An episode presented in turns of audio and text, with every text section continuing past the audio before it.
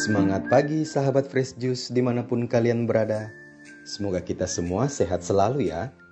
Dengan saya Richard dari Paroki Santo Yakobus Mariso Makassar, member DFJ 12. Hari ini, Kamis 21 September 2023, kita akan mendengarkan renungan yang akan dibawakan oleh Cynthia Carolina dari Jakarta yang juga merupakan admin DFJ 12 Yuk kita buka hati untuk mendengarkan sabda Tuhan.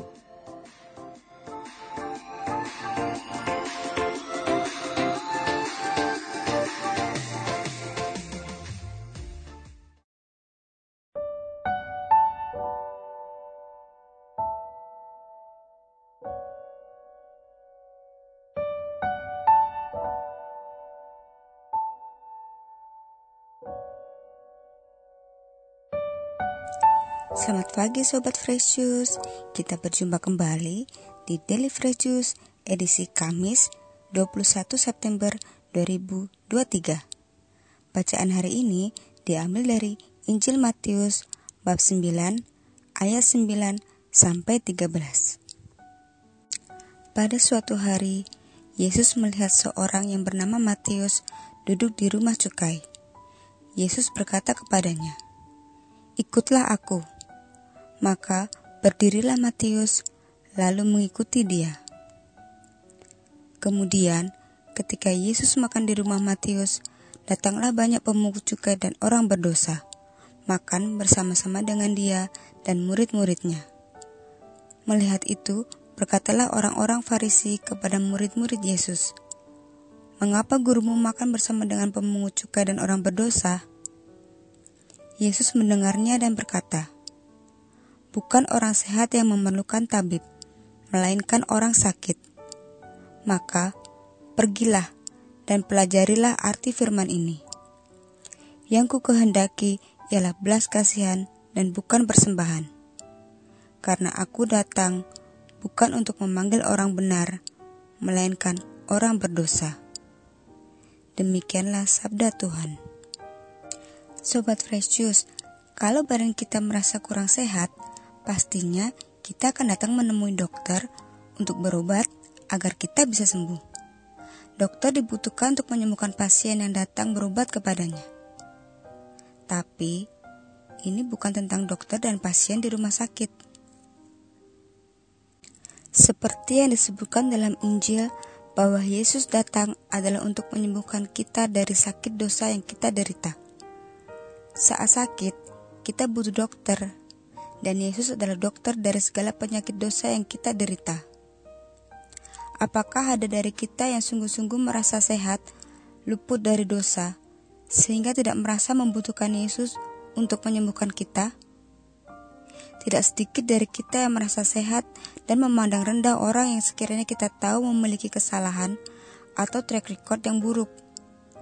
Merasa diri lebih baik dari mereka, seperti orang Farisi yang memandang rendah Matius dan menganggapnya tidak layak untuk Tuhan. Apa yang dilakukan orang Farisi kepada Matius juga sering terjadi dalam komunitas ataupun dalam lingkungan pekerjaan dan bahkan sekolah.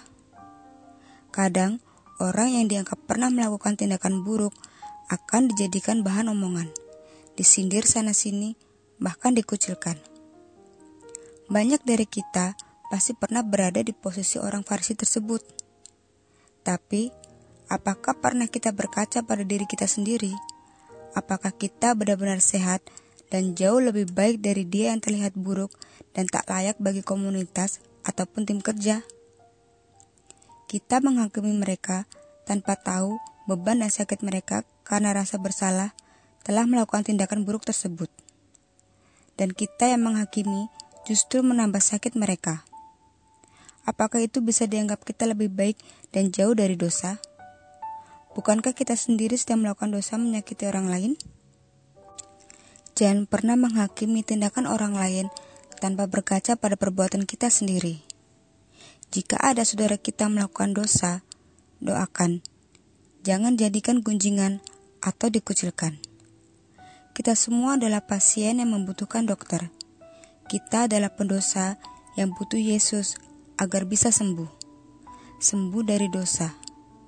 Dan layaknya orang sakit yang membutuhkan obat agar sembuh dari penyakit, kita juga butuh obat agar dipulihkan dari dosa, yaitu dengan bertobat didasari iman yang kuat, karena iman adalah penyelamat. Seperti yang dikatakan Yesus pada Injil Lukas bab 7 ayat 50 kepada wanita pendosa yang menjamahnya. Imanmu telah menyelamatkan engkau. Pergilah dengan selamat. Dengan datang kepadanya, bertobat dengan penuh ketulusan dan iman.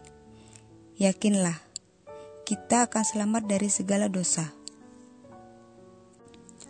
Adapun dari kita, pasti juga pernah disakiti oleh orang lain. Namun, daripada hati kita dipenuhi rasa dendam, baiknya kita juga mengampuni kesalahan orang lain kepada kita. Karena itu juga salah satu cara agar kita diampuni dari dosa dan kesalahan. Seperti yang tertuang pada Injil Matius bab 6 ayat 14 sampai 15 yang berbunyi Karena jikalau kamu mengampuni kesalahan orang, Bapamu yang di sorga akan mengampuni kamu juga. Tetapi, jikalau kamu tidak mengampuni orang, Bapamu juga tidak akan mengampuni kesalahanmu. Karena, bagaimanapun juga, rasa dendam akan membuat hati kita dipenuhi perasaan tidak nyaman. Namun, dengan mengampuni, kita mendapat kelegaan dan juga pengampunan. Kita mungkin pernah disakiti orang lain, tapi kita pasti juga secara sadar dan tidak sadar pernah juga menyakiti orang lain. Maka, penting bagi kita untuk selalu mohon pengampunan dari Tuhan. Saya adalah hamba yang penuh dosa, namun tak ragu dan selalu percaya bahwa Tuhan akan mengampuni dan menyelamatkan. Semoga kita selalu dikuatkan dan dijauhkan dari sikap mengagumi dosa orang lain. Tuhan memberkati.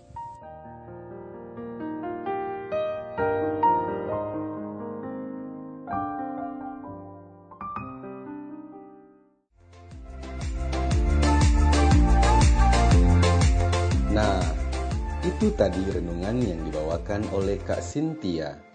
Semoga kita bisa semakin memperkuat iman dan mau mengampuni agar bisa disembuhkan dari dosa. Sampai ketemu di renungan Daily Fresh Juice selanjutnya. Salam Fresh Juice.